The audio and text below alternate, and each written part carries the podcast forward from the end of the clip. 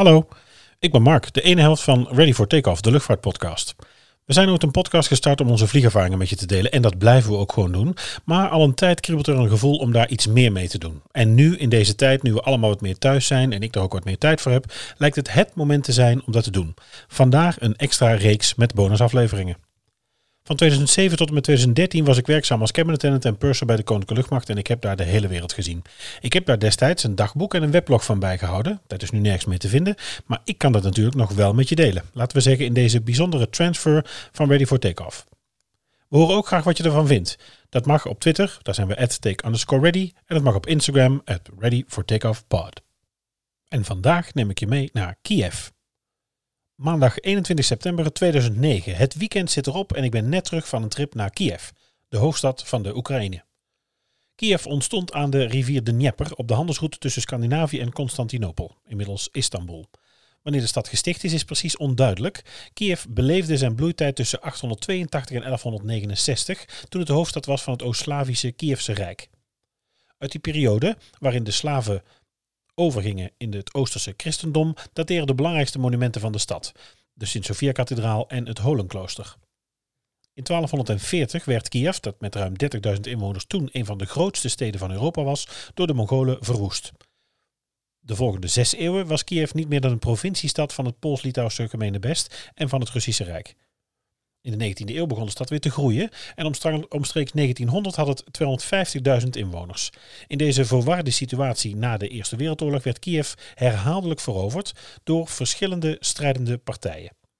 Oekraïense nationalisten, Polen en de anticommunistische Russische generaal Denikin en de Bolsjewieken. De uiteindelijke overwinning van deze laatste had tot gevolg dat Kiwi, Kiev, Kiwi, Zeg ik nou Kiwi? Ik zei Kiwi. Kiev en Oekraïne voor ongeveer 70 jaar een deel van de Sovjet-Unie zouden worden, tot deze in 1991 werd opgeheven.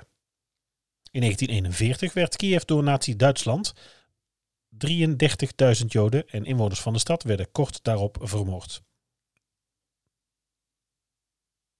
In november, december 2004 was Kiev het toneel van felle protestdemonstraties van aanhangers van Viktor Yushchenko tegen de vervalsing van de verkiezingsuitslag door de aanhangers van Yushchenko, die uiteindelijk leidde tot de verkiezing van de eerstgenoemde president en deze de staat bekend werd als de Oranje Revolutie. Al dus het internet over Kiev.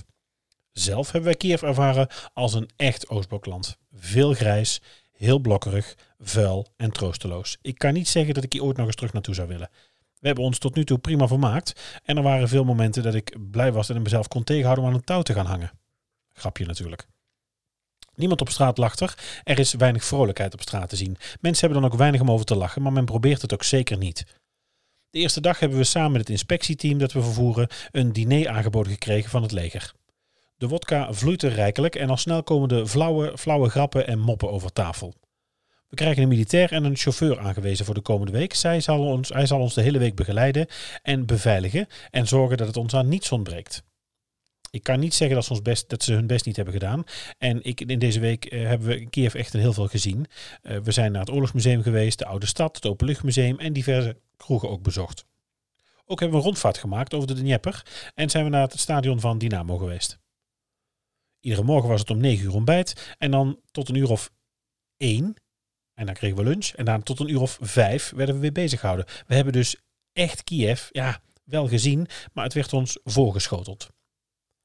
We hebben zoals eerder gezegd onszelf prima vermaakt. S'avonds lekker gegeten in Dokkers, een bar, café, restaurant in een van de duurdere wijken van de stad. En alle andere avonden ook, want waarom moeilijk doen en moeilijk zoeken als je een goed adres hebt. Iedere avond komt er om half tien een andere live band en onder het genot van plaatselijk bier en een bier en een drankje hebben we hier een leuke avond. Met plezier hebben we zitten kijken en natuurlijk ook zitten lachen om het overschot aan Oekraïense vrouwen dat allemaal graadmaker en schaars gekleed de bar bezoekt met een vriend, man of pooier. Als ze de aandacht hebben, dan gaat er een beetje kleding wat ze dragen ook nog eens ver uit. Dit was een normale tent overigens, hè? En we waren met stomheid geslagen. Geschrokken zijn we ook van het gesprek met onze begeleider. Omgerekend verdient de arme man van 27 200 euro in de maand. Hallo, in de maand. Hoewel de prijzen in Kiev wel wat lager zijn dan in Nederland, is het nog steeds erg weinig. Een spijkerbroek zit er voor hem niet altijd in. Roken kost dan maar 6 euro per slof en wodka maar 2, per, 2 euro per fles, een liter overigens, maar andere dingen zijn heel erg duur. Hij gelooft dus ook zijn ogen niet als wij de rekening, zijn maandsalaris, van drank en het eten zonder of blik of blozen betalen. Als ik dan ook nog eens vertel dat ik, als ik niet uitkijk met mijn telefoon, in twee maanden zijn inkomen verbel, niet dat dat normaal is, nou schrikt hij enorm.